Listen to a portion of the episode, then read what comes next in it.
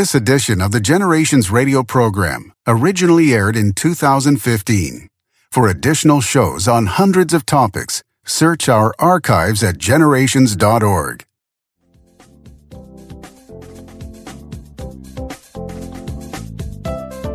And welcome, my friends, to the Generations Radio broadcast. Kevin Swanson, your host, with you today. I'm a homeschool father of five. I'm a pastor in a church in Castle Rock, Colorado, and really trying to understand the concept of shepherding in the 21st century, a relational approach to bringing the Word of God and, and nurturing folks in the life of Christ. And this, my friends, is not something that comes naturally. It's something that I think we're all trying to learn, trying to pick up on.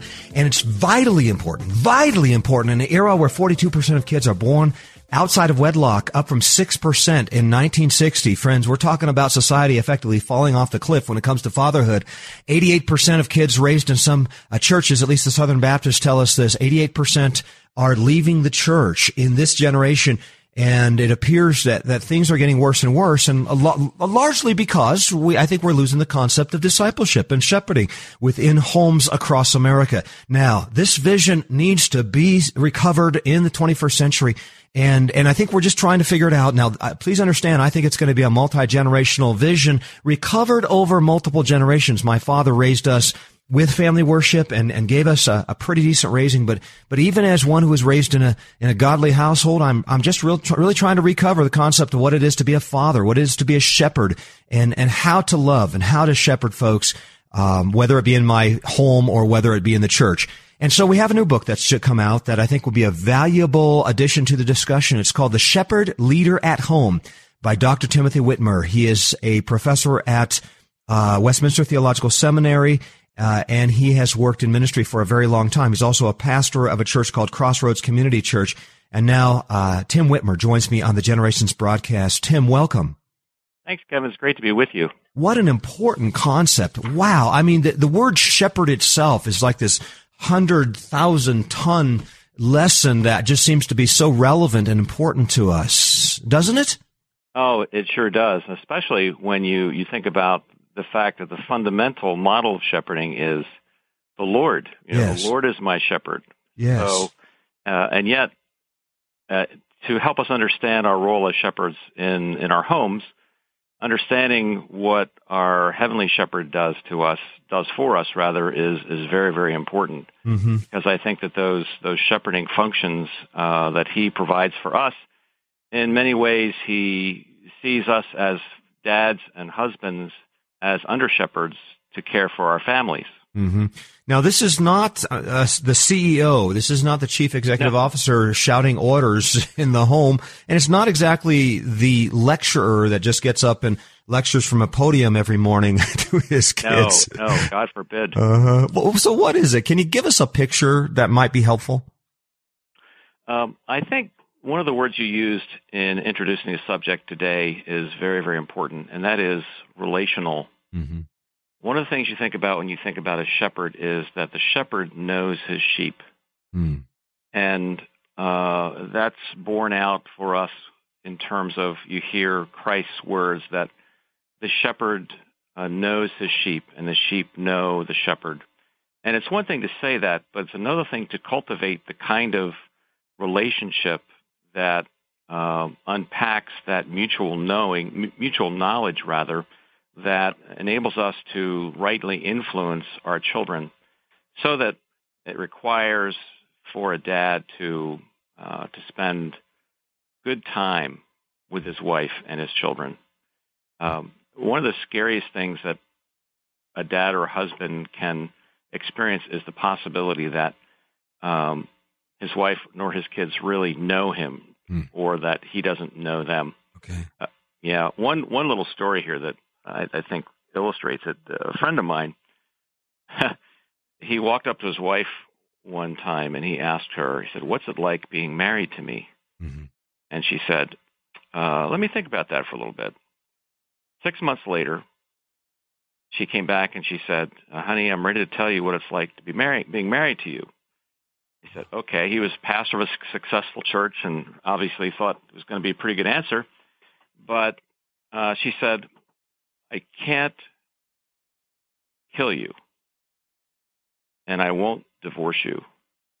Wow. Our family, but our family would be much better without you. Oh boy, that's got to hurt.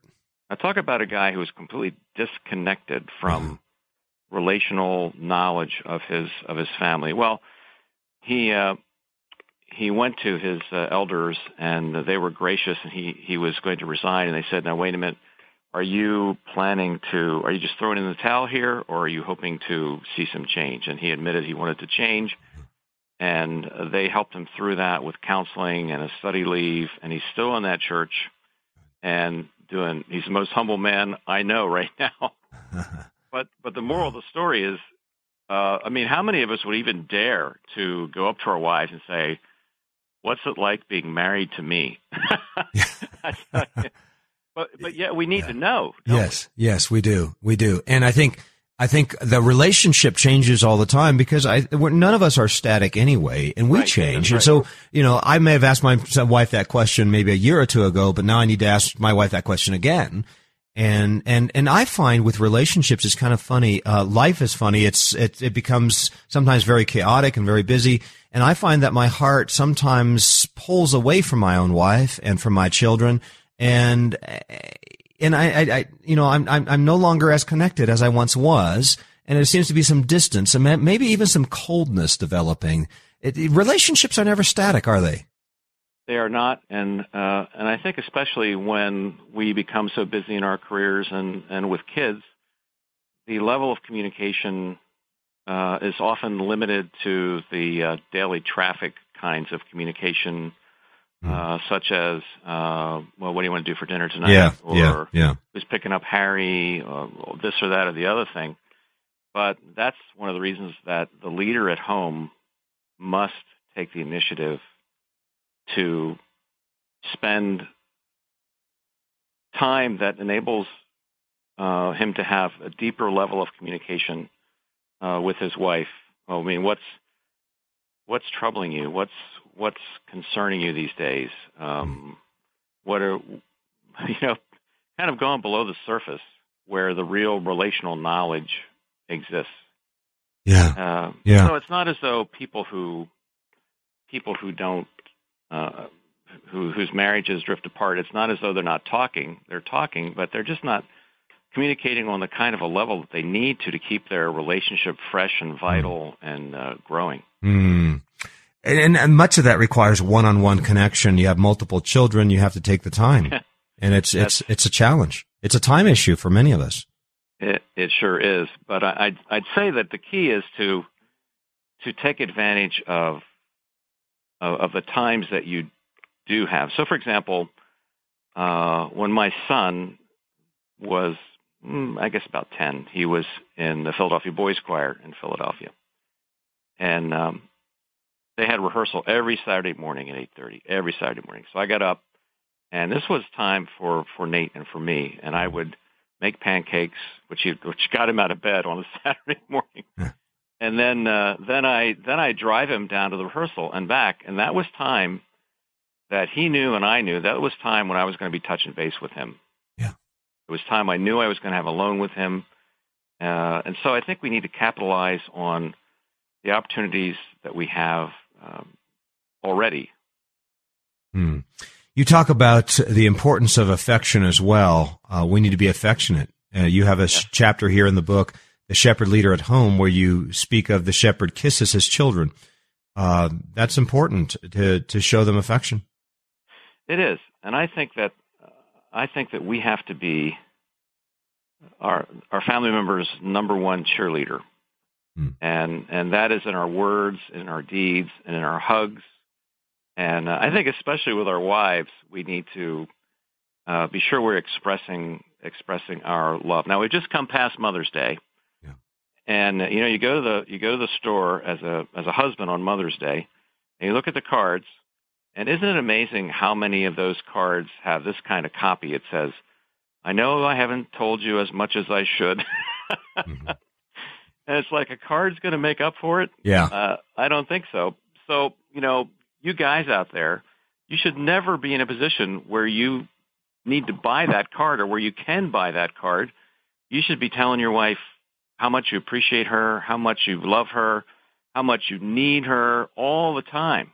And if this is brother, you do. Yeah, if this is just a once a year or once a month or even once a week sort of a deal, uh, it's probably not enough. It, when it comes to affection, when it comes to connecting, when it comes to encouragement and aff- affirmation for our children, we, we just ought to be there every day, uh, as much as possible. Every time we pass our children in the hallway, a little squeeze, a little hug, a little note of appreciation. which we just need to establish the habit. And I get into the habit, then I get out of the habit. Does that ever happen Right. to you?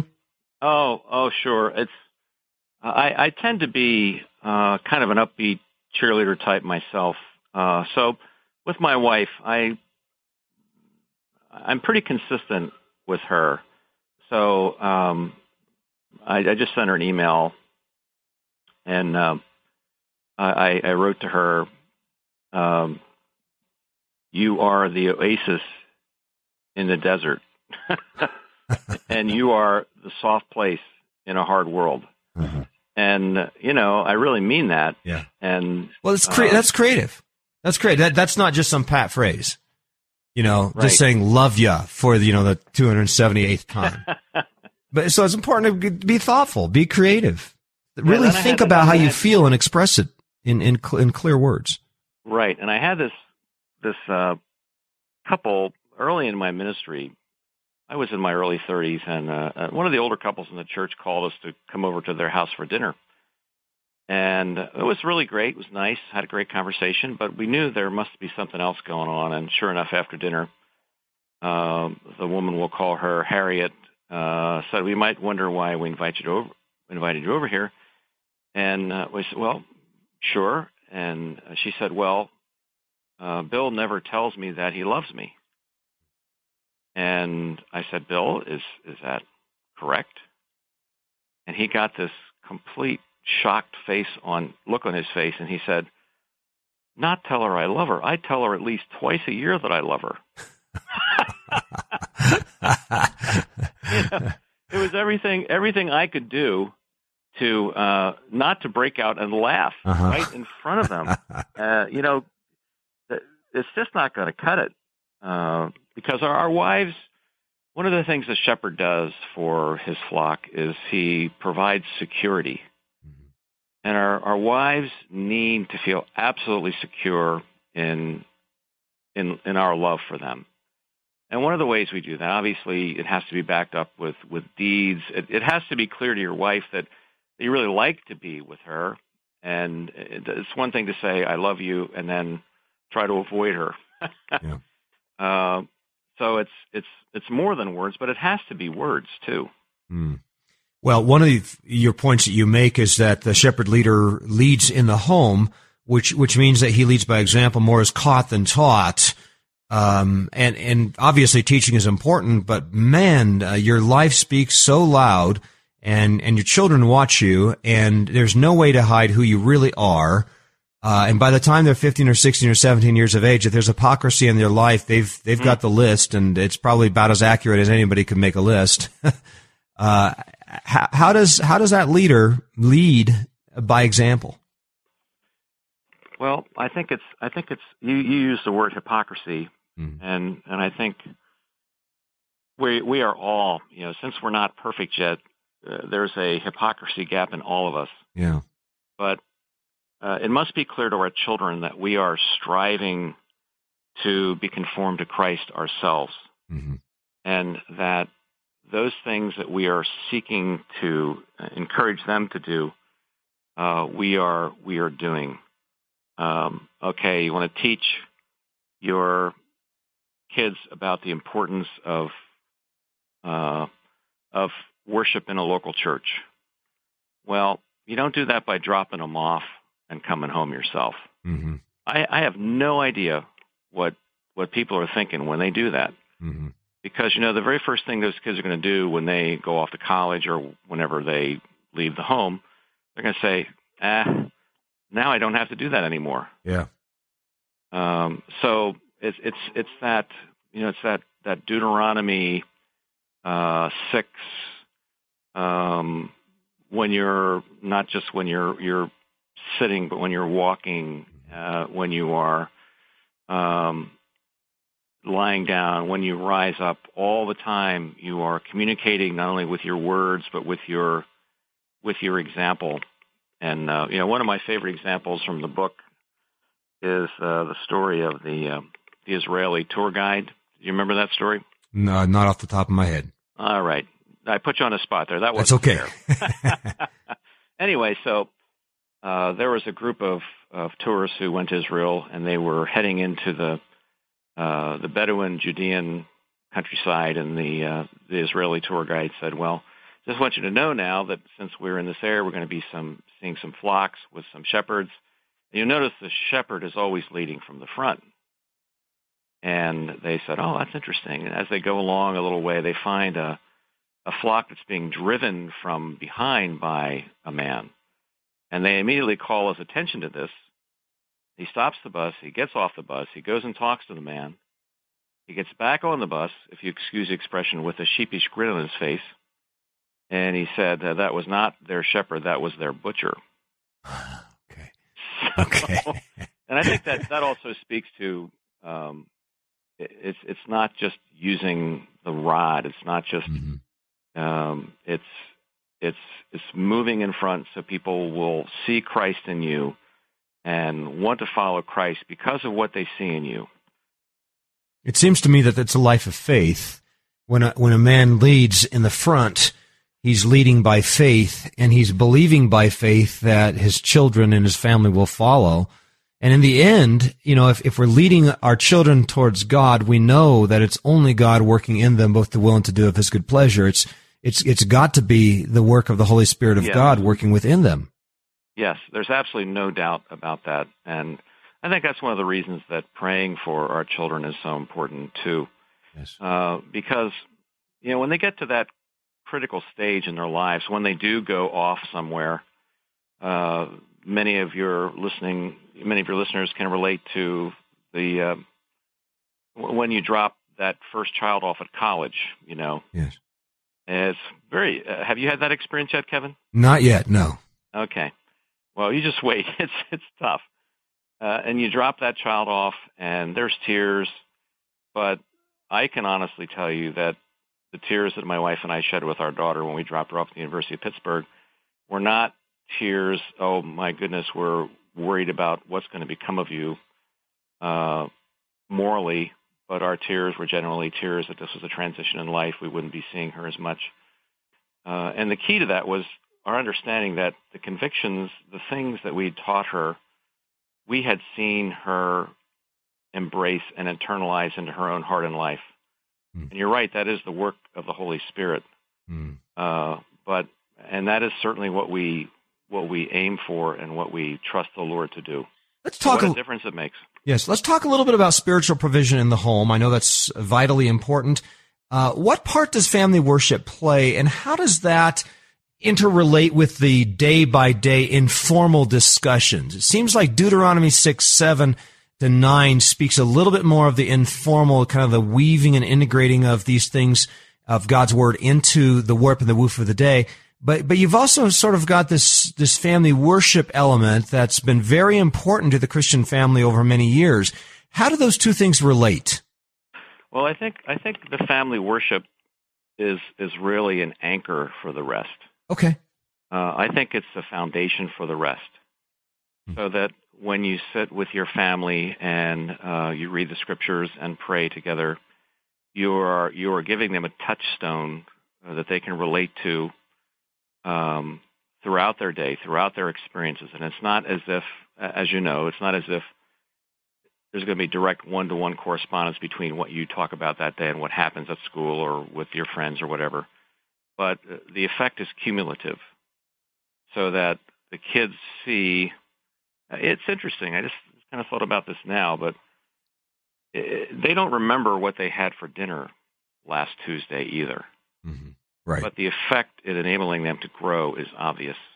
Right. And in the in the same way, I think we have the cumulative effect of uh, the teaching of God's word that uh, informs their hearts and their minds so that they can think biblically and act biblically as occasions arise in their lives. Mm. Um, so I think it's the touchstone. And then course, what's great. How old are you, how old are your kids, by the way? My children are uh, 12 to 21. Oh wow, that's great. Yeah, I'm in the midst of it. That is yeah. that is great. But see, you're in a great position because those dinner time discussions now, for you, uh, it's it's taking those biblical principles and actually relating them to okay, how have you seen this work out in culture or yes.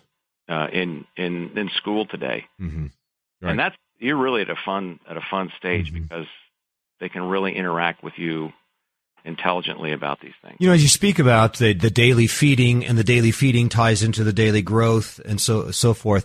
It happens in the physical realm, but also in the spiritual. Mhm. Uh, how important is this consistency? I mean, there are so many families, I will tell you that, eh, you know, even with all the encouragement that we give our families in our church, uh, I don't think we, we have as much consistency as we should. That is daily. We have people who are doing, you know, getting into the word maybe two or three times a week, uh, maybe once a week. There are some who are doing the six or seven times a week, but it, the consistency is, is, is important. How important? Uh, I think it's I think it's very important, uh, even as uh, continuing the analogy. Uh, we wouldn't think about uh, you know telling your family, "Oh, we're we're just going to skip dinner tonight." Yeah, exactly. How would your 12 to 21 year olds uh, feel about that? Yeah, I, I, yeah. Your 12 year old son would just be horrified. He would faint on the spot. and I mean, I, it's not quite as dramatic uh, an illustration, but I I think the principle is is similar um, in that it is it is important for consistency for that for the purpose of of maintaining the spiritual growth and um, and developing their their hearts and lives. Hmm. I think that um, I have a little section in my book about that that have some just some principles about. I think we need to be consistent, uh, and I think we need to be at the same time flexible. Now, however you do that, the way the way life is. I mean, you more than anybody right now understand the 12 to 20 year old, 21 year old. That is the craziest time. yeah, everybody's going every which way. They've got all their projects they're working and, and we have to pull everybody together from time to time throughout the day. And, and it may be a different time eh, each Right. day. Yeah. Right. Well, that's good. That I think that's a good point in terms of of the flexibility, and also flexibility in the length of Sure. the time you spend Sure. together. I went to a conference one time, Kevin, and one of the plenary speakers did a, uh, a presentation on family worship, hmm and he said they spent about an hour and a half a day. And That's a I- lot. I, like I thought I I I could never do that. I mean, if that's the mark, I have never done that, and uh, I'm amazed that they could do that. Yeah. but I think our ours ranges from anywhere from five minutes to an hour, and we probably average somewhere around thirty minutes or so. That's is my great. guess. See that see that shows wisdom on your part because you allow a flexibility of range uh, because we want we want it.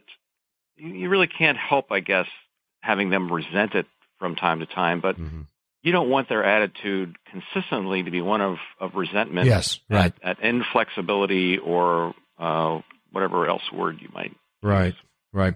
Well, we're just about ready to wrap things up, and ladies and gentlemen, the book is "The Shepherd Leader at Home" by Timothy Witmer. And uh, Tim, uh, give us give us a feel for for what's going on out there. Is there a need for shepherding in homes uh, across America, in, in our churches?